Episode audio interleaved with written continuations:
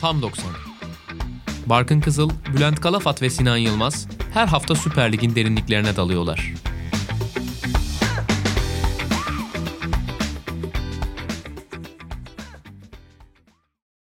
Sokrates Podcast'in yepyeni Süper Lig programı Tam 90'a hoş geldiniz. Bu programda ben Barkın Kızıl, Bülent Kalafat ve Sinan Yılmaz'la beraber Süper Lig'de haftaları değerlendireceğiz ve 4. haftanın ardından ilk bölümümüzü kaydediyoruz. Hoş geldiniz. Hoş bulduk. Hoş bulduk. Tabii dinleyicilerin aşina olduğu iki isim, bir dinamik duo Bülent Kalafat, Sinan Yılmaz ikilisi. Neler söylemek istersiniz programın açılışında? Vallahi Sinan'la tekrar podcast yapabilmek çok güzel.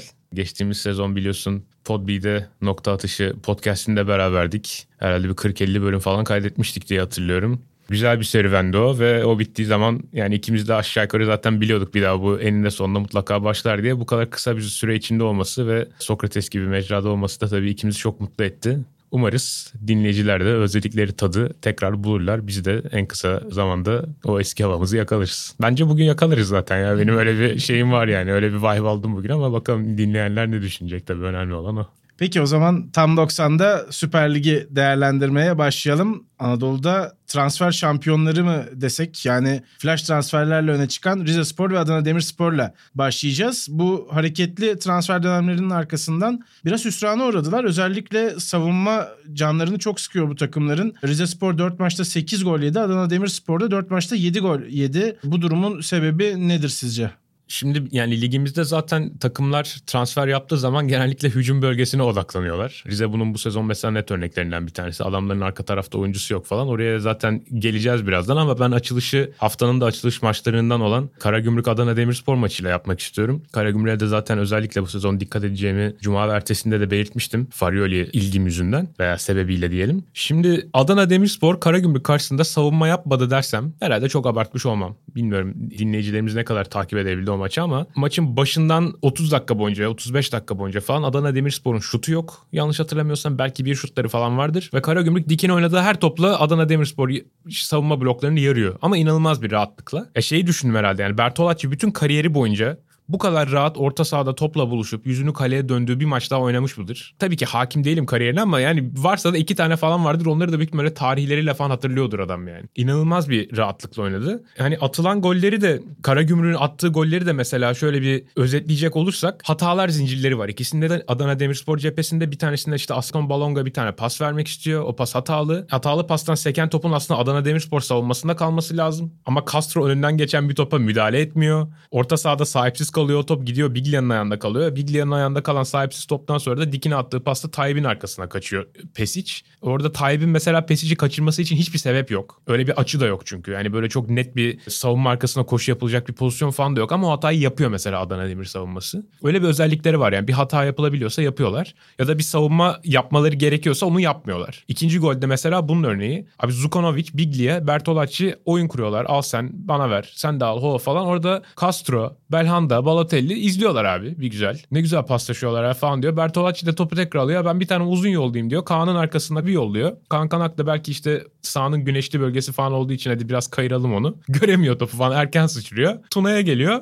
Bir bakıyor Pešić arka direkte bomboş. Yani Pešić'in de orada arka direkte bomboş olması için bir sebep yok aslında. Çünkü yani çok net hücum oradan oraya ilerleyecek. Orada da stoperler Tuna'yı izliyor falan. Yani böyle enteresan bir durum var Adana Demirspor'da ki hani Samet Ayvaba ile yollar ayrıldı orada biliyorsunuz. Yani ben şunu düşünüyorum adam gerçekten aslında bu kadar takım olmaktan uzak parçalar barındıran bir Adana Demirspor'la fena iş çıkarmamış yani. Fenerbahçe'den neredeyse puan alıyordu. Bayağı hırpaladı Fenerbahçe. Hatta Adana Demirspor kadar Fenerbahçe'yi kim hırpaladı şu ana kadar? Kimse. Konyaspor'dan puan aldılar ki Konyaspor'a geleceğiz bugünkü programda. Onlara özel bir bölümümüz var. Ligin iyi takımlarından bir tanesi Konyaspor. Onlardan puan almayı başardı Samet Ayvaba bu takımla. Hani yeni teknik direktörleriyle nereye, Montella ile nereye kadar ne yaparlar falan gerçekten bilmiyorum. Aslında Tayyip'in hatalarından bahsettin ve Barkın'da transfer şampiyonu gibi hani transfer transferde Anadolu için en azından transfer şampiyonu diyebiliriz. Ama öbür yandan çok büyük bir plansızlık örneği görüyorsun. Sırf yabancı kuralını doğru ayarlamadıkları için Tayyip ve Semih gibi iki yerli stoper kullanmak zorunda kalabiliyorlar ve yedekte de Rasul ve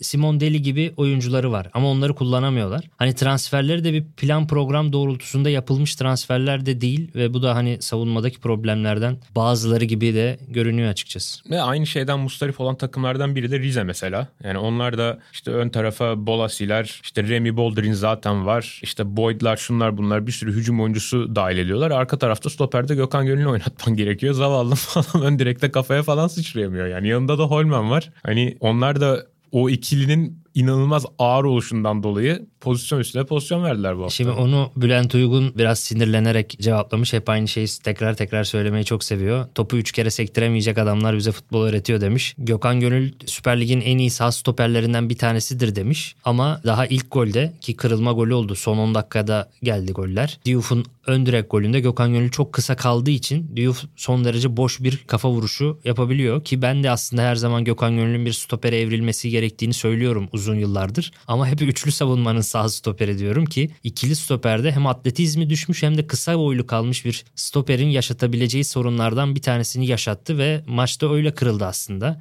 Gerçi o dakikaya kadar da Hatay bol bol gol kaçırmıştı. Yani insanlar tabii kısa stoper deyince Cannavaro gibi, Cordoba gibi kısa stoperleri hep hatırlıyor ve işte futbolun zirvesine çıkmış stoperler bunlar ama bu oyuncuların en önemli özellikleri çabukluk ve atletizmiydi. Hani Gökhan Gönül'de artık bu da kalmamış bir halde. Bana onun stoperliği şu anda en azından ikili stoperde, dörtlü savunmada oynadığında Geri Medel'in Beşiktaş performanslarını hatırlatıyor daha çok. Ki o da en kötü şey yapıyordu ya. Fener maçında çizgiden uçarak kafayla top falan çıkarıyordu. Şu andaki Gökhan Gönül bana onu da pek hayal ettirmiyor. O onu yerden yapıyor ama. Yani bu hafta bir tane çizgiden çıkardı ayağıyla. Bu arada hani Barkın'ın bu söylediği temayla ilgili yani transfer şampiyonlarının tam tezat noktasında duran adam da Ömer Erdoğan. Yani Hatayspor'la. O mesela işte bütün Anadolu kulüplerinin en az 15 takımın birden istediği Gökhan Gönül'ü alamıyor. Tyler Boyd'u alamıyor. Alper Potuk'u alamıyor. Dış transferden Bolasya, Remy gibi oyunculara 1-2 milyon euro veremiyor. Bu Penza'yı kaybediyor, Abid'i kaybediyor. Doğru. Abid mesela Yeni Malatya daha çok para verdiği için oraya gidiyor. Yeni Malatya daha düşük olmasına rağmen Hatay'dan puan sıralamasında. Ama onun yerine de mesela bu kazandığı maçta ilk 11'de 4 tane alt lig oyuncusu var. 4'ünü de geçen sezonlarda TFF 2. Lig'de, 1. Lig'de falan izledim. Bu Türkiye'deki alt liglerden çıkardığı oyuncular dışında da zaten yabancıları da Fransa alt liglerinden falan getiriyor. Hani buna rağmen muhtemelen Bülent Uygun'un takımının çeyreği kadar maliyetle kurulmuş bir takıma olmasına rağmen çok net bir teknik direktör galibiyeti aldığını da söyleyelim. Peki sen az önce Gökhan Gönül'den bahsederken Sinan üçlü savunmayla ilgili işte üçlü savunmanın sağ stoperi diye bahsettin. Oradan üçlü savunmalarla ilgili konuşmaya devam edelim. Erol Bulut, Bülent Korkmaz, Mustafa Denizli gibi teknik direktörlerin üçlü savunmadan vazgeçtiğini gördük ki bu sistemlerle başlamışlardı aslında. Biraz 4-2-3-1'e dönüş var gibi gözüküyor. Bu neden oluyor ve böyle mi gidecek artık acaba? Bu hemen alışılmışa geri dönüş. Ya Euro 2020'deki üçlü savunma başarısından sonra ülkelerin hemen bizim Süper Lig'e de sirayet etti ve beklentinin üzerinde bir 4-5 takım üçlü savunmaya döndü ama onların hemen geri döndüğünü, hemen 4-2-3-1 özlemini tekrar hatırladıklarını görüyoruz. Hani nasıl sonuçlar aldılar konusu aslında 2 galibiyet 1 mağlubiyet oldu. Mustafa Denizli'nin 4-2-3-1'e dönmesi Tiam ve Poco'dan yaptı ikiliyi. Konya karşısında çok net bir mağlubiyet aldılar. Onlar da pek işlemedi. Erol Bulut ve Bülent Korkmaz da galibiyet alsa bile oyun olarak bir şey almadı. Yani şöyle söyleyeyim. Bülent Korkmaz ligin en zayıf takımı Giresunspor'u tek golle geçti ama Giresunspor özellikle maçın ikinci yarısında birçok gol kaçırdı. Birçok pozisyon verdiler. Serkan Kırıntılı bence haftanın kalecisi yani. Çok iyi kurtarışlar yaptı ve aslında o Alanyaspor belki sonucu aldı ama Çağdaş Atan döneminden hatırladığımız oyun gücünü fazlasıyla vermiş bir maç oynadı. Öbür tarafta Erol Bulut zaten tam bir 4-2-3-1 hocası. Alanyaspor'da da 4-2-3-1, Fenerbahçe'de de 4-2-3-1 yapıyordu ve Kolkır transferinden sonra da Cilaborcu-Kolkır ikilisiyle, onlar da çok uzun bir ikili oldu. İlginç haftalar yaşatacaklardır. Hava toplarında goller vesaire. O 4-2-3-1'e döndü ama onlar da mesela zor kazandılar. Antalya maçını kırdı. Bir karambolden oluşan bir penaltı kırdı. Yani o dakikaya kadar her iki takımın da benzer seviyede gol pozisyonları var. O dakikadan sonra da öyle. Yani 2-0 kazanılmış bir maç gibi görünmüyor. Yani sonuç olarak 2-0 güzel görülen bir skor olsa bile maçın hakkı beraberlikti de diyebiliriz. Gaziantep yine üretkenlikte bir sorun yaşadı ama o penaltı biraz Gaziantep için kurtarıcı oldu. Ki bu haftaya kadar onlar onlar da pek istedikleri sonuçları alamıyorlardı yani. Mustafa Denizli'nin Altay'ın üçlüden çift stopere dönmesi bence en çok Kalitiyamı mutlu etmiştir. Çünkü yani bu hafta da mesela gördük, İbrahim'le Murat Akça'nın öyle şeyleri var ki, öyle pozisyonları var ki yani onların hatalarını telafi etmeye çalışmaktan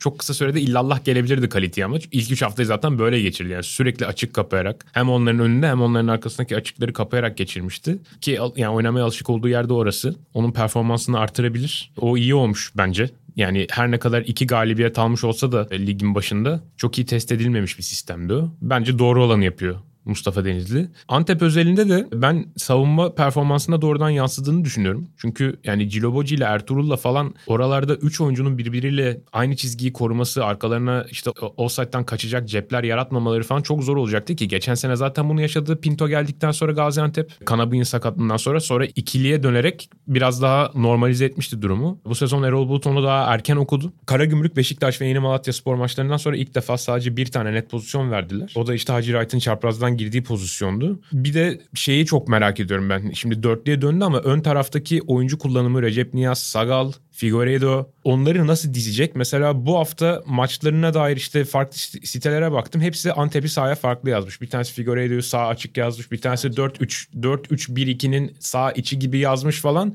Oyuncunun topla buluştuğu yerlere bakarsan sanki çizgide oynamış bir sağ açık gibi gözüküyor. Ama maç içinde yaptığı koşulara bakarsan hep iç koridordan koşu yapıyor falan. Enteresan bir kullanımda, onu daha çok izlemeyi isterdim ama sadece 45 dakika sürmüş. Sonra Diko'yu almış oyuna. Antep'in de bu değişimini yakından takip etmek icap edecek gibi gözüküyor. Peki o zaman bu haftanın herhalde en önemli maçına geçelim. Çünkü burada da savunma hataları var. Biraz temamız savunma üstünden ilerliyor bugün. Galatasaray ve Trabzonspor karşı karşıya geldiler. 2-2'lik maçta yine savunma hataları dikkat çekti. Özellikle Galatasaray'da Emre Kılınç'ın ilk golünde Edgar Yen'in pas hatası var. İkinci golde yine İsmail'in sorumsuz davranışı diyebiliriz belki de. Ve tabii ki Trabzonspor'un golünde de yine Diandre Yedlin'in pozisyon kaybettiğini gördük ve ikinci golden bahsediyorum. Bu şekilde de yine savunmaların biraz hatalar yaptığı bir karşılaşma oldu. Aynı şekilde Fenerbahçe maçında da kaleci Altay'ın büyük bir hatası var.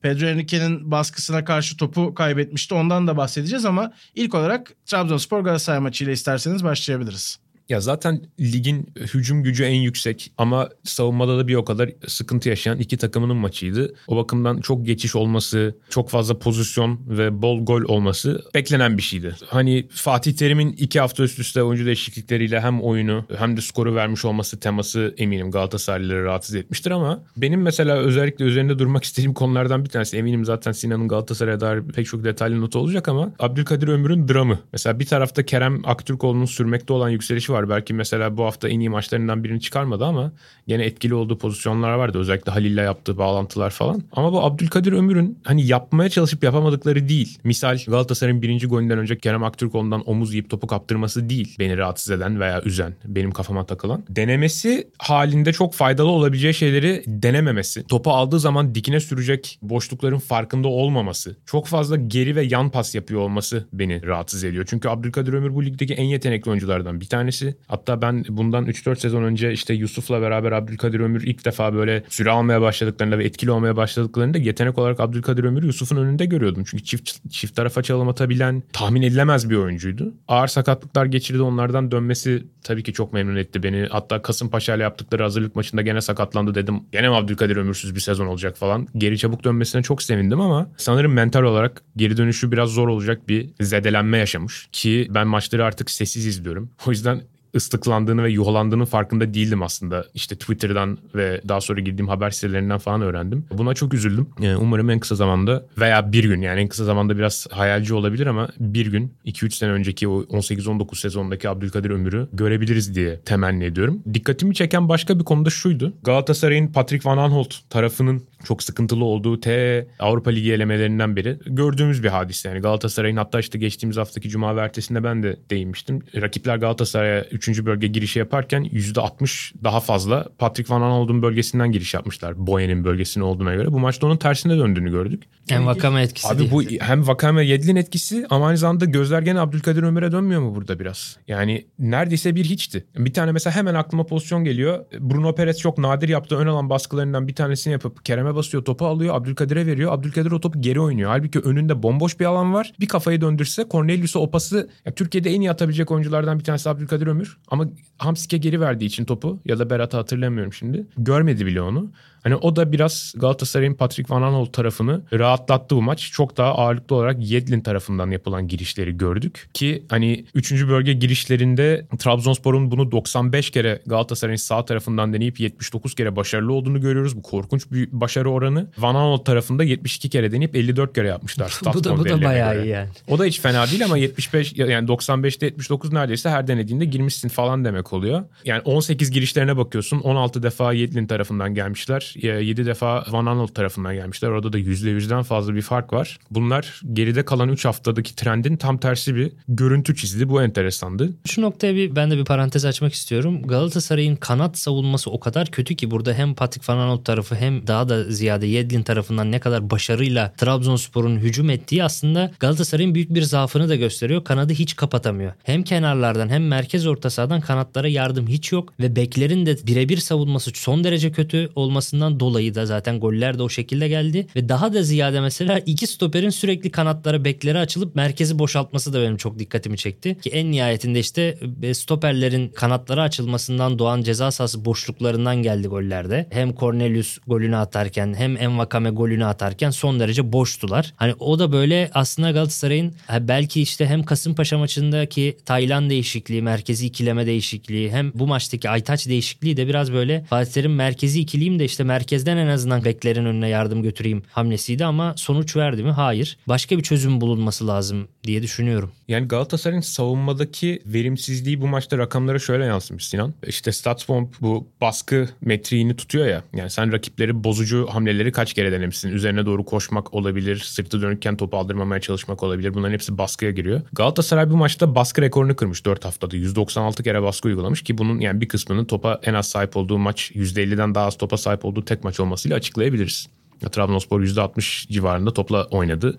O yüzden Galatasaray çok daha fazla baskı yaptı. Ama burada asıl çarpıcı olan şu. O baskıların %kaçından Galatasaray topu kazandı? O baskıların %kaçında Trabzonsporlu oyuncuları hata yapmaya zorladılar diye baktığın zaman ilk 4 hafta boyunca en düşük yüzdeleri bu maçta tutturduğunu görüyoruz. Yaptığı 196 baskıdan sadece 11'inde Trabzonsporlar mesela hata yapmışlar. Bu %5.6'lık bir yüzdeye tekabül ediyor ki önceki 3 haftanın ortalaması %15 falanmış Galatasaray adına. Yani çok net bir organizasyon eksikliği vardı preste. Dün mesela maçın tekrarını izliyordum. Orada özellikle Morutan ve Emre Kılınç ikilisinin mesela Yedlin'e getirmedikleri yardımlar benim çok dikkatimi çekti. Hatta belki her ne kadar Fatih Terim bunu böyle açıklamamış olsa da tam Emre Kılınç'ın bir sakatlıktan dolayı oyundan çıktığını öğrendik. Ama mesela belki Morutan'ın oyundan çıkması biraz bununla ilgiliydi diye düşünmedim değil. Çünkü gerçekten hiç yardım götürmediler oraya. Orta sahada bir tek Çıkıldağ mücadele etti ve boşluk kapamaya çalıştı. Yani sana paslamadan önce de şunu söylemek istiyorum son olarak. Yani ülkenin işte en iyi 4 takımdan ikisi bunlar. Ve bayağıdır da maç yapıyorlar. İkisi de sezonu epey erken açtılar. Bilhassa Galatasaray. İşte Galatasaray kaç? 10. resmi maçı mı? 11. mi? Trabzonspor'un da 9 mu ne öyle bir şey yani. Bayağı ciddi sayıda maç yaptı bunlar. Mesela Beşiktaş'a kıyaslarsan. Abi ikisinde de hiçbir organizasyon yok ya. Yani bu bence biraz kabul edilemez bir şey. Başlarında da ülkenin en iyi teknik direktörleri var yani. Abdullah Avcı var, Fatih Terim var. Hani yani bunlardan daha iyi kaç tane teknik direktör sayabilirsin? İki takım da özellikle böyle maçın 70. dakikasından sonra falan hani hatta belki daha önceki dakikalardan itibaren çok dağınık ve böyle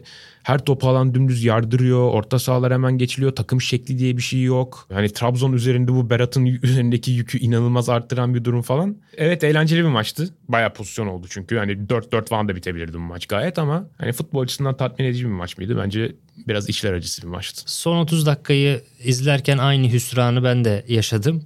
Hissettim. Hatta sevgili Emre Özcan da Twitter hesabından direkt kazandırdıklarından çok kaybettirdikleri olan bir maç gibiydi iki takım adına beklentilerle ilgili olarak demiş. O da öyle zannediyorum ki son 30 dakikada iki takımın da halı sahaya dönen futbolundan bahsediyordur. Ama benim mesela daha da ziyade Galatasaray'la ilgili negatif olarak en dikkatimi çeken şey herhalde son yıllarda gördüğüm en kötü Galatasaray savunması bu. Bu kadar birbirinden kopuk. İkinci golde mesela Nelson, Luyendama, Aytaç herkes pası çıkaran şeye koşuyor. Hamşi'ye koşuyor mesela ve arkada da bomboş büyük bir boşluk. Kimin nereyi tuttuğu belli değil. Luyendama gidiyor Yedlin'in yanına. Ceza sahasında sadece Nelson kalıyor falan. Çok büyük boşluklar veriyor ve Galatasaray 1-2 gün sonra Lazio ile oynayacak. Lazio'nun da çok tecrübeli bir takım olduğunu söyleyelim. Gerçi Trabzonspor da tecrübeli bir takım ama Lazio'da bir de şey var. Ciro Immobile ve Pedro gibi tam böyle o bırakacağım boşlukları değerlendirme forvetleri var. Yani kurt forvetler. Bilhassa Pedro'nun alamet farikası bu yani. Adam kurt golcü, işte böyle boşluk değerlendiren, hata değerlendiren golcü. Hani bu Galatasaray için esas Lazio maçında çok büyük bir sıkıntı yaratabilir.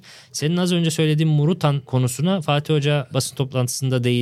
Yani oyundan çıkarma nedenini de seninle birlikte senin gördüğün şeyi gördüğünü söyledi yani. Biraz savunma yardımıyla ilgili topsuz oyunda da olmalı dedi. Benim mesela hocanın açıklamalarından en ilgimi çeken de şu oldu.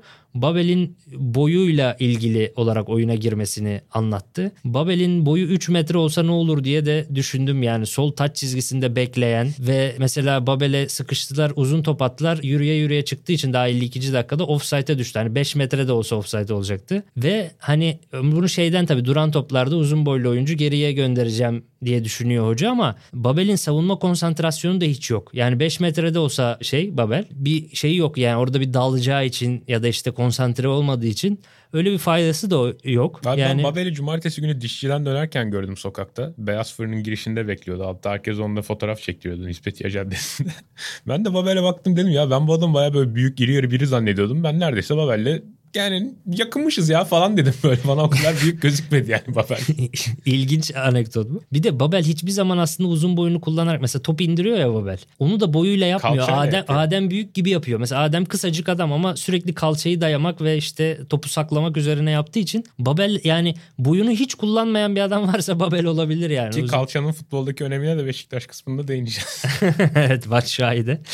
İstersen hani Trabzon Galatasaray maçını toparlamadan önce bir tek şeye değinmek istiyorum ben. Trabzonspor'la ilgili bir konuya. Ligin en yaşlı takımlarından bir tanesi. Şu ana kadar oynattığı futbolcular yaş ortalaması bakımından onları geçen tek takım Giresunspor sanırım. Yani Berat, Edgar ikilisine çok yük bineceğini artık söylemek beni de sıkmaya başladı. Sürekli söylüyorum ama her maç görüyoruz bunu. Yani bu sezonun sonu biraz zor gelebilir. Onu öngörmek çok güç değil. Ocak ayında çok ciddi takviyeler yapması gerekebilir bu takımın. Ya da Siopis'in çok daha ciddi süreler alması gerekebilir. Çünkü Hamsik'in ve Bakasetas'ın arkasında oynayan bir orta saha bütün sezonu götüremez. Bu yani gerçekten bir insana yüklenmesi için çok büyük, zor. Hiç savunma yapmayan iki tane kanat hücumcusu. Hiç savunma yapmalarını geçtim. Sürekli top kaybı yaparak oynuyorlar. Çünkü onlardan istediğin o. Git risk al. Git çalım at. Bana pozisyon üret. Bunu istiyorsun oyunculardan. Maçları çok keyifli olacak Trabzonspor'un. Zaten şu ana kadar da maçlarındaki toplam gol beklentisi en yüksek 3-4 takımdan bir tanesi. Hem kendileri hem rakipleri adına. İşte Malatya maçı bol gollüydü. Bu maç öyleydi. Bir tek Giresun maçı biraz sıkıcıydı. O da Giresun adına eğlenceliydi. Çünkü Giresun'da hiçbir zaman bulamadığı fırsatları Trabzon'a karşı bulmuştu. Kağıt üstünde çok müthiş bir kadro ama her hafta hem maçtan maça hem de maç içinde çok ciddi dalgalanmalar yaşayacağını sinyallerini vermişti zaten. Onu da gördük. İlk 4 haftada gördük bunu.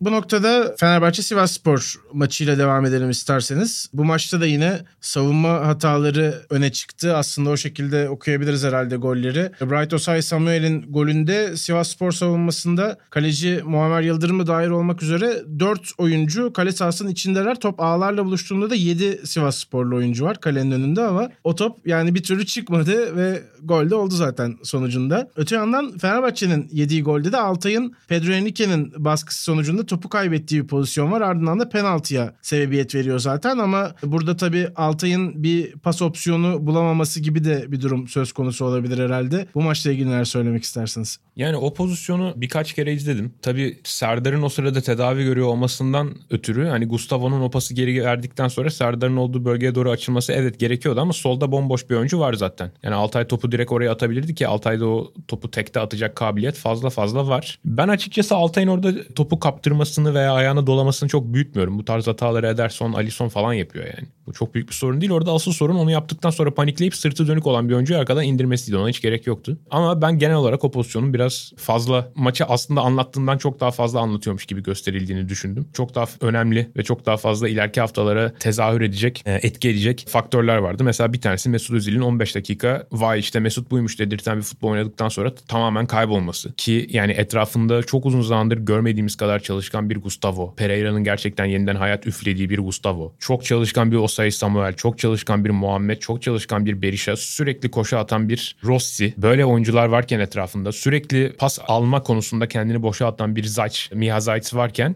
Mesut Özil etrafında böyle oyuncularla donattıkları zaman eğer bir şey yapmayacaksa ve 15 dakikada sönecekse o zaman ne zaman sönmeyecek ya da ne zaman parlayacak? Bana gelecek adına en büyük endişe veren, Fenerbahçe adına en büyük endişe veren konu bu. Çünkü yani Mesut'un çok büyük bir ağırlığı var. Oynatsan bir türlü, oynatmasan bir türlü ama mesela bence hem Pelkas geçtiğimiz sezon kattıklarıyla hem de Muhammed Gümüşkaya şu sezon kattıklarıyla ki Sivas maçında da bu sürdü. Bu sezonun sonunda Fenerbahçe'nin dakika dökümü çıktığı zaman Mesut'un önünde olmaları gerekiyor. Yani Mesut şu ana kadar bunun aksini hak edecek bir şey yapmadı. Muhammed'e de ufak bir parantez açmak lazım. Hayranlıkla izliyorum. Çok zor bir şey. Seyircilerin de stada döndüğü bir sezonda Fenerbahçe taraftarının önüne çıkmak, inanılmaz beklentiler, işte şampiyonluk gelmezse öldük bittik falan. Çocuk hata yapıyor. Hata yaptıktan sonra neredeyse her hatasını telafi etmek için koşu atıyor. İkili mücadele zorluyor. Kendinden fiziksel olarak çok daha büyük oyuncuları yere falan deviriyor. Bu maçta da mesela 44'ü başarılı 54 savunma hamlesi var. Açık ara Fenerbahçe'nin lideri. Bütün yani şeyleri çıkarıyorum, stoperleri. Çünkü onlar sadece savunma hamlesi yapıyor ama yani Gustavo'ların, Zayç'ların falan çok önünde. Mevkidaşı karşı mevkide olan Bright Osayi Samuel'in de 2 katına yakın savunma hamlesi yapmış. Bunlarda da çok yüksek başarı ve çok yüksek 2. 3. bölge hacmi var. Çoğunu rakip yarı sahada yapıyor. Ki Osayi Samuel'in ona karşı çok büyük bir fiziksel avantajı var yani. Muhammed senin de dediğin gibi fiziksel dezavantajlarına rağmen yapabiliyor bunu. Çok etkileyici, çok etkileyici Sinan. Umarım böyle devam eder. Çünkü böyle devam ederse ben o mevkide kolay kolay yerine birinin gelebileceğini zannetmiyorum. Çünkü anladığımız kadarıyla Vitor Pereira beklerinden bunu istiyor. Makine gibi olmalarını istiyor. Osayi Samuel de bunu iyi yapıyor bence. Ki yani Fenerbahçe'nin 90 dakika başına en fazla pres yapan bir iki oyuncusundan biri ama Muhammed çok daha etkileyici. Sinan'ın da dediği sebepten ötürü. Çok kısa olarak Fenerbahçe'nin bu sakatlıklarına da değinmek istiyorum. 10 tane falan sakatı oldu galiba şu anda Fenerbahçe'nin sezon başladığından beri. Ve hani bunu işte kondisyoner, idman, çok yoğun tempo, işte iyi ayarlanamaması, bu temponun oyunculara binen yükün çok fazla olması üzerinden yorumlanabilir. Kısmen haklı da olabilir bu ama hani biraz da Fenerbahçe'nin sahada oynadığı oyunun özellikle de pres şiddetinin ligdeki bütün takımlara kıyasla ne kadar yüksek olduğunu da rakamlara bakıp anlayabiliriz. Bundan da biraz oyuncuların sakatlanmasını bir sebebi bu diye de anlayabiliriz bence. Adamların yaptığı yani Fenerbahçe'nin yaptığı kontra preslerin yani topu kaptırdıktan sonraki 5 saniye içinde yapılan preslerin %80'ine yakını rakip yarı sahadaymış. Statsbomb'a göre. Lig ortalaması %68 ve %70'in üzerine çıkan sadece 2 takım falan var. Bu çok yoğun bir topun yani topu kaptırdığımız yerde savunma başlar anlayışının böyle en yoğun tezahürü falan. Hani bunun en yoğunluğu Antalyaspor maçında görmüştük. Çok etkileyiciydi o maçta Fenerbahçe'nin topu kaptırır kaptırmaz yaptığı baskı. Sivas'a karşı da bu çok iyiydi ama bunun üzerinden de biraz Osayi Samuel ve gene Muhammed'in Pereira için son haftalarda niye vazgeçilmez olduğunu da anlayabiliriz. Sinan'a paslamadan önce bir de Sivas'a şapka çıkarmak isterim. Savunmada neredeyse hiç boşluk vermediler. Bana kalırsa. Mesela Yeni Malatya maçında değineceğimiz gibi o stoperlerin arasında stoperlerle bekler arasındaki o cepler neredeyse hiç oluşmadı. Çok dar durmayı başardılar. Sadece Pedro Henrique'nin yapmaması gereken baskıları yapmasıyla Fenerbahçe'nin dikine pas atmasına izin verdiler. Onun dışında Fenerbahçe gerçekten Mesut T forvetlerin yanından orta sahaya gelmediği sürece orta sahayı geçemedi. Ya da stoperler uzun pas ya da driplingle yarı sahaya gitmediği sürece geçemedi. Bunda Sivasspor'un yaptığı başarılı alan savunmasında çok ciddi payı vardı bence. Fenerbahçe ile ilgili şu dikkatimi çekti benim. Hem Trabzonspor hem de Galatasaray gibi onlar da son 30 dakikada ciddi bir düşüş yaşamış olsa da senin de az önce söylediğin gibi yaptıkları başlangıç baskıları ve ya oynamak istedikleri oyun, savunmayı işte orta sahaya kadar çıkarmaları falan bunlar düşünüldüğünde ve çok sayıda sakatın düşünülmesi, transferlerin büyük çoğunluğunun transferlerin işte son günlerde geliyor olması da hani tüm bu sebepler Fenerbahçe için bir hafifletici sebep olabilir. Sivas'ın tabii ligin Anadolu kulüpleri arasında fizik kalitesi en kuvvetli takımlardan bir tanesi olması da buna eklenebilir. O yüzden ben Fenerbahçe için çok böyle enseyi karartacak bir maç olduğunu hiç düşünmedim. Yani 1-0'dan sonra bu maçı koparacak belki aksiyonlara girip ikinci golü atmaları gerekirdi eleştirisi yapılabilir ama onun dışında öyle çok da Fenerbahçe eleştirisi yapılacak bir maç değildi bence. Beni en etkileyen iki oyuncu Gustavo ve Zalai oldu. Gustavo'nun geçen sezonki performansını seninle çok eleştiriyorduk ama bu sezona inanılmaz başladı. Hem savunmada hem hücumda bütün istatistikleri ortalamanın oldukça üzerinde. İşte 3 kezle en çok top kazanan oyunculardan bir tanesi. Opta verilerine göre bu işte kilit pasta atmış, faul de almış, dribbling de yapmış. Aynı zamanda en çok şut atan oyunculardan bir tanesi olmuş. Yani hem hücumda hem savunmada. Tabii bunun şeyle de çok alakası var Bülent. Box to box gibi bir istatistik çıkarıyor ama bunun stoperlerle de çok alakası var. Santrfor Berisha'yla de çok alakası var. Takım boyunu çok daralttığın zaman Gustavo çok daha dar bir alanda oynayıp o zaman fizik ve mental kalitesini göstermeye başlıyor. Hem savunmada hem hücumda. Çok etkileyici bir adama dönüşüyor. Daha da etkilendiğim adamsa Zalai. Çünkü Zalai'yi geçen sene dörtlünün sol stoperi olarak gördüğümüzden yeterince görememişiz. Çünkü hücumda da çok etkileyici bir adam ve dörtlünün sol stoperi olduğu zaman onu çok dar bir alanda kilitliyorsun ve hücum özelliklerini kullanmasına izin vermiyorsun. Hatta bir Trabzon maçı oynamıştı, hatırlarsan sol bek oynamıştı. O zaman vay be neler yapabiliyormuş demiştik aslında. Ama esas bu sezon görüyoruz. Mesela Antalya maçı sağdan geliyor Fenerbahçe, sol arka direkte kafa vuruyor, vuruş yapıyor. Hani ataklar sağdan geldiğinde sol arka direkte o Novak'ta Trabzon'da görüyorduk. O oyuncuya dönüşebiliyor ve soldan geldiğinde de bu sefer de teknik özellikleri olduğu için hani sağdan geliyor adam dayanıklı ve full eli deparlı olduğu için gidiyor forvet oluyor. Soldan geliyorsun o zaman da teknik ve iyi bir oyun kurucu olduğu için hem kilit pas atıyor hem orta falan kesebiliyor. Hatta işte golde ilk golde onun atabildiği pasla daha ziyade oraya gelebilmesiyle sağlanmıştı. Hani böyle Futbol Menajer'de hep bir tabirler çıkar. Her sezon yeni tabirler çıkar. Hani buna da box to box stoper gibi bir tabir uydurulabilir yani. Öyle bir şey olabilir. Sanırım Premier Lig'de de bu tip oyuncular vardı.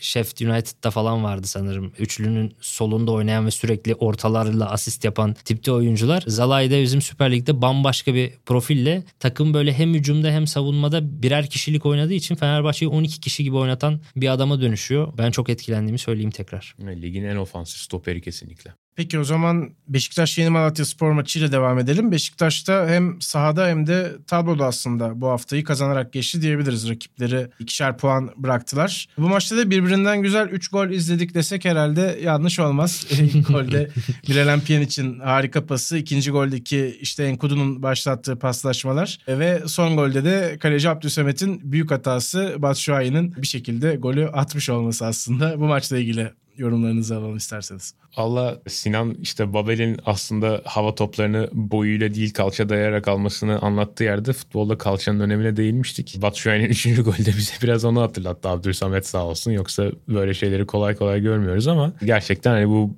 podcast'ın bu bölümünde işlediğimiz hata temasına uygun bir parça Beşiktaş Yeni Malatyaspor maçında da vardı. Aslında tabii herkesin hatırlayacağı, belki bundan yıllar sonra bile herkesin hatırlayacağı hata oydu ama maç içinde de tabii ki Beşiktaş'ın gene korkunç ön alan baskısı, pas ritmini bir yakaladığı zaman başa çıkılması, güç bir takım olması bir yana. Mesela ilk golde de aslında ki onu ben de Sinan'la konuştuktan sonra bir daha fark ettim hafta sonunda. İlk golde mesela çok büyük bir hata var Yeni Malatyaspor savunmasında. Hani Semih ve Sadık'ın arasında şöyle bir 10 metrelik boşluk var. Oraya da Batshuayi gibi bir oyuncu hareketleniyor ki yani ligdeki herhalde en tehlikeli bitiricilerden bir tanesi, en iyi alan okuyan forvet de olabilir. Bir de takımın orta sahasında da ligin en iyi pasörü olunca o fırsatı değerlendiriyorlar. Yani onları onu vermemek lazım. Orada da tabii Wallace'ın kenarda tedavi görmekte olmasının da diğer iki stoperde bir ekstra bir tedbire yol açmış olması gerekiyordu. Hani artık biz üçlü değiliz, ikiyiz. O yüzden aramızın daha doğru olması lazım. Hatta beklerin de stoperlerle arasındaki boşlukları daraltıp stoperlere daha az yük bindirmesi gerekiyordu. O da aslında ciddi bir hataydı. Ama hani Beşiktaş'ın bu alıştığımız oyununun 15-20 dakikada maç çözmeye devam ediyor olması siyah beyazlar adına bayağı sevindirici bir şey. Sergen Yalçın da maçtan sonra diyor ki önde agresif baskı bizim oyun mantalitemiz. Savunmayı 3. bölgede başlatıyoruz. Rakipler ancak oradan çıkabilirlerse hücum edebiliyorlar diyor. Bu da çok net bir şekilde rakamlara yansıyor. Özellikle de giderek artan bir şekilde. Şöyle Statsbomb'a göre 3. bölgede yapılan baskı sayıları Rize maçından itibaren sırayla şöyle gelişmiş. 27, 36, 43, 41. Özellikle Antep maçında mesela bunun çok eksik kaldığını görmüştük. Rize maçında çok gerek kalmamıştı Beşiktaş gene maçı erken kopardığı için.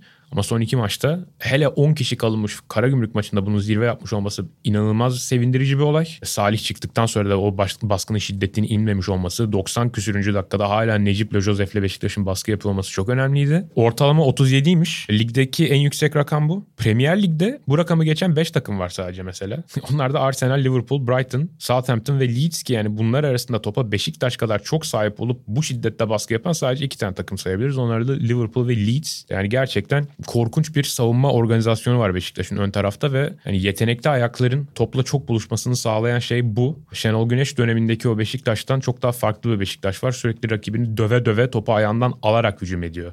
Arkadan işte Marcelo'yla, Oğuzhan'la, Sosa'yla, Atiba'yla falan oyun kuran Beşiktaş'tan çok farklı bir Beşiktaş var şu anda. O topu bana geri vereceksin arkadaş diyerek söke söke alıyor ve hücumların çoğunu zaten 3. bölgeden başlattığı için oyun kurulumu safhasına pek geçmiyor takım. Ya bu aslında bir büyük takım kimliğine de dönüşüyor ve Anadolu kulüpleri bilhassa İnönü'ye geldiğinde daha da ürkebilir ve hatta bu bana 15 sezon önceki falan Fenerbahçe'yi hatırlatıyor. Daum'un Fenerbahçe'sini hatırlatıyor. Kadıköy o zamanlar tam bir cehennem, bir Anadolu takımının çıkması, fark yemeden çıkması falan böyle bir başarı. Hatta hani böyle taraftar müthiş, o Kıraç'ın şarkıları falan böyle bir atmosfer yaratılıyordu ki Fenerbahçe'nin gollerinden sonra kenarlardan alevler malevler çıkıyordu. Tam böyle bir cehennem yani. Ve o bir taktikti yani. Daum'un taktiklerinden ilk 20 dakika müthiş bir presle başlıyorlardı ve hani artık ayakları titriyordu Anadolu takım oyuncularının. Onu Geres dönemi Galatasaray'ında da hatırlıyorum. Karl-Heinz-Feldkamp dönemi Galatasaray'ında da hatırlıyorum. Bu 15-16 yıl önce işte Süper Lig'de 3 büyükler için bir geçer akçeydi yani ön alan baskısı. Sonra o çok uzun bir süre bırakıldı. Bir 12-13 sezonda Galatasaray'da da vardı yine biraz Elmander sayesinde falan diyebiliriz ama çok uzun zamandır böyle ön alan baskısıyla Anadolu kulüplerini sindirerek ilk 20 dakikadaki baskıyla mesela geçen seneki Hatay maçını da Beşiktaş adına sayabiliriz. Bu oyun biraz kaybedilmiş gibiydi. Şimdi Sergen Yalçın'ın Beşiktaş'ın da tekrar o büyük takım kimliğinden ürkütme hadisesini yeniden görüyoruz. Tekrar canlandı sanki bu olay. Tabii geçtiğimiz sezon bunun takımı şampiyonluğa ulaştıran bir taktik olmasında, haftalar boyu üst üste uygulanabiliyor olmasında ki yani geçtiğimiz sezon hatırla yani ritmini. Bir daha umarım öyle bir şey yaşamayız. Hem bizim için çok zordu, hem futbolcular, herkes için çok zordu yani. Sürekli maç. Yani neredeyse hiç sakatlık vermeden Beşiktaş sezonu tamamlayabildi ve bu kuvvetli oyunu her hafta sahaya yansıtmasında, giderek daha iyi yansıtmasındaki en önemli faktörlerden bir tanesi sakat vermemesiydi. Şimdi bu sezon pek öyle başlamadı Sinan. Teixeira döndü, sakatlandı, çıktı. Tekrar döndü, tekrar sakatlandı, çıktı. Vida'yı kaybetti ki yani Dortmund maçı öncesi eğer bir oyuncu mutlaka sahada olsun diye bir dilekte bulunabilseydi Sergen Yalçın eminim Vida'yı seçerdi. Çünkü çarşamba günü Beşiktaş'ın karşısında olacak takımda dünyanın en büyük bug'ı var. En büyük birkaç bug'ından bir tanesi diyelim ama fiziksel olarak en büyük bug'ı bence. Hani 1.95 boyla o kadar hızlı olmaması lazım bir insanın ama Haaland maalesef ne güzel ki bazı açılardan öyle yani bize inanılmaz şeyler izlettiriyor ama yani eminim Beşiktaşlar onları çarşamba günü pek görmek istemeyecek. Onlarla hani başa çıkabilecek tek oyuncu Vida'ydı. Uzun da bir süre yok galiba yani 3 hafta falan deniyor. 4-5 maç belki Ajax maçını falan da kaçıracak. Hani o sakatlık verme hadisesi buradan başlayıp geçtiğimiz sene Fenerbahçe ve Galatasaray'ın sakatlık verdiği ritme ulaşırsa bu Beşiktaş kadrosu onu pek kaldıramaz. Çünkü oldukça yaşlı bir takımdan bahsediyoruz ve özellikle stoper mevkisinde pek rotasyon yok yani Necip ve işte geçen sezon çok az denenmiş bir Montero var. Ve gene Marone'ye çok ciddi bir iş ve sorumluluk düşecek gibi duruyor.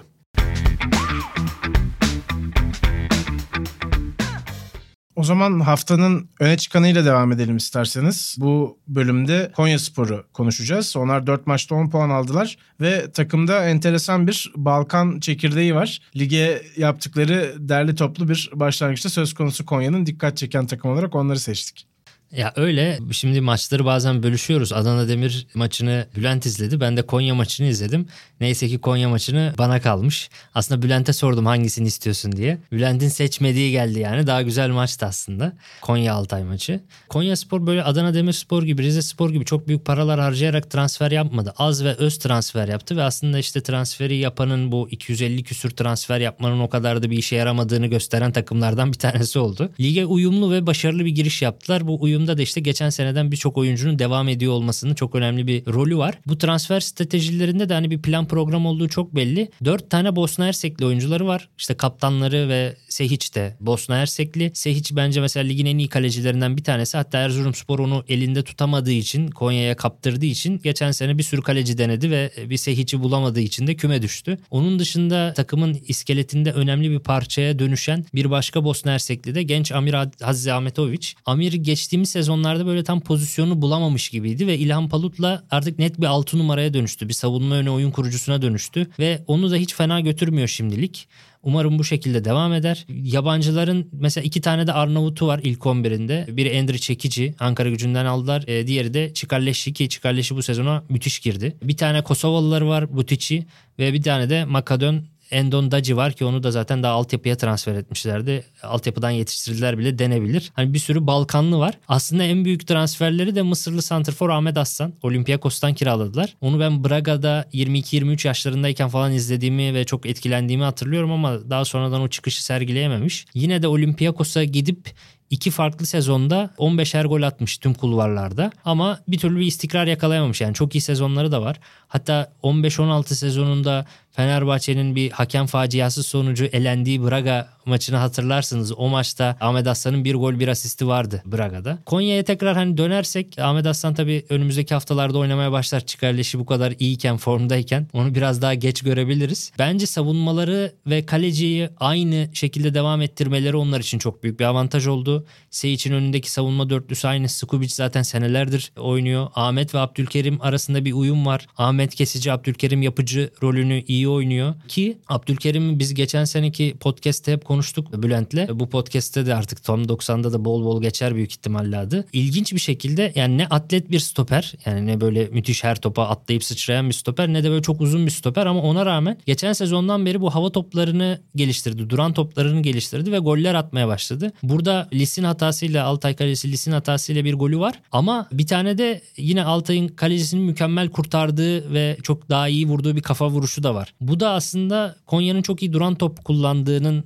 bir göstergesi. Bu maçta da 2 gollerini duran toptan attılar ve İlhan Palut döneminde geçen sezondan beri bunu biraz Konya'dan araştırdım. Çok fazla duran top çalışan ve duran top etkinliğini de çok ciddi anlamda arttırdıklarını öğrendim. Öyle çok renkli, keyifli bir takım diyemem henüz ama oldukça dengeli bir takımlar. 4-3-3 oynuyorlar ve işte 8 numaralardan bir tanesi mesela oldukça ucuza aldıkları Soner, Gençler Birliği'nden. Box to box bir oyuncu, çok yetenekli değil ama mesela yanında da çekici gibi iyi bir top atıcı da var.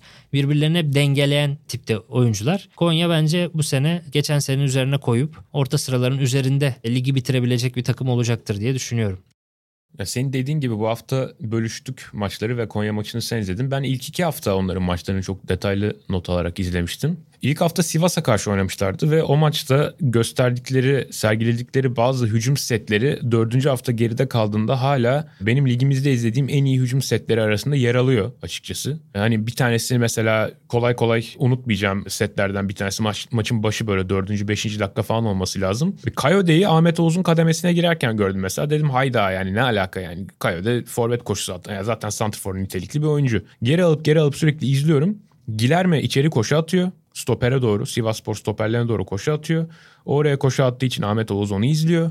Gilerme'nin boşalttığı yere Büticik kaçıyor. Orada Ahmet Oğuz da Gilerme'yi takip ettiği için orayı savunma işi Kayode'ye kalıyor. Büticik topu aldıktan sonra Gilerme tekrar çizgiye açılıyor ve Ahmet Oğuz onu yeterince çabuk takip edemediği için çok rahat bir şekilde topu alıp ceza sahasına giriyor. Ceza sahasına girdikten sonra da mancınık gibi orta yapmak yerine kafayı kaldırıyor, bakıyor. Geriden koşu yapan sanırım Daci'ye bir top çıkarıyor. Daci o topa biraz güzel vursa Konyaspor maçın başında öne geçebilirdi. Mesela yani çok net işlemiş ve daha ilk haftadan çok net işlemiş böyle bir hücumu görmek beni çok etkilemişti. Hatta Twitter'da yazmıştım bunu. Maç görselleri kullanma riskine girerek, ki o konuda kendimi uyarmam lazım. Bunu yapmamam lazım. Çünkü sonra banlanıyoruz. O ilk haftadan aklıma kalan Konyaspor karesi ki hani bunun çok net çalışılmış bir hücum olduğunu da şuradan anlamak mümkündü.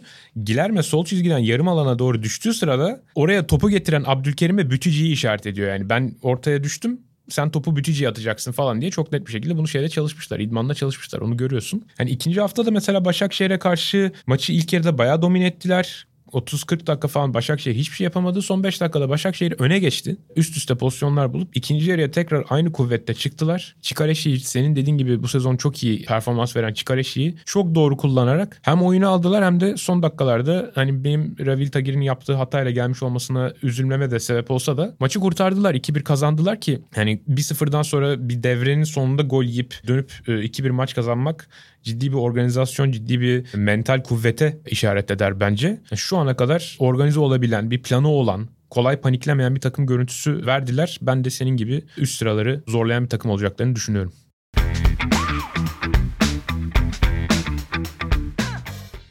Tam 90'ın ilk bölümünü soru cevapla kapatacağız. Bundan sonra da her bölümümüzde bu soru cevap köşesine yer vermek istiyoruz. Twitter üzerinden Tam 90'a sorular etiketine gönderdiğiniz sorulardan ikişer soruyu bu hafta aldık. Geri kalan soruları da tabii özellikle milli takım arası gibi fırsatlarda soru cevap özel bölümünde değerlendirmeyi düşünüyoruz. O yüzden Tam 90'a sorular etiketine sorularınızı her hafta göndermenizi rica edelim. Ve ilk sorumuz Sinan, seninle istersen başlayalım. Abdül Sarı sormuş. Galatasaray 4-3-1-2'ye geçip orta sahayı sağdan sola Taylan, Gustavo, Berkan ile kurgulayarak hem Berkan'ın hem Taylan'ın enerjilerinden daha iyi faydalanabilir diye düşünüyorum. Siz ne düşünüyorsunuz bu konuda demiş dinleyicimiz. Valla son 4-3-1-2 oynayan takım olarak Dortmund'u izledim bu sene ve Daniel Malan'ı oldukça rahatlatan, yani çünkü kanat görevlerinden azade ediyorsun ya. Şimdi Galatasaray'da biliyorsun, işte Galatasaray bölümünde de konuştuk, beklerin önüyle ilgili ciddi bir problem var ve onlara kanatlardan hiç yardım gelmemesiyle ilgili büyük bir problem var. Kerem bu konuda çok eleştiriliyor. Sağ önde oynarsa işte Feguli vesaire de yapmıyor, biliyoruz. O yüzden aslında merkez orta sahalardan bu yardımı götürmek iyi olabilir.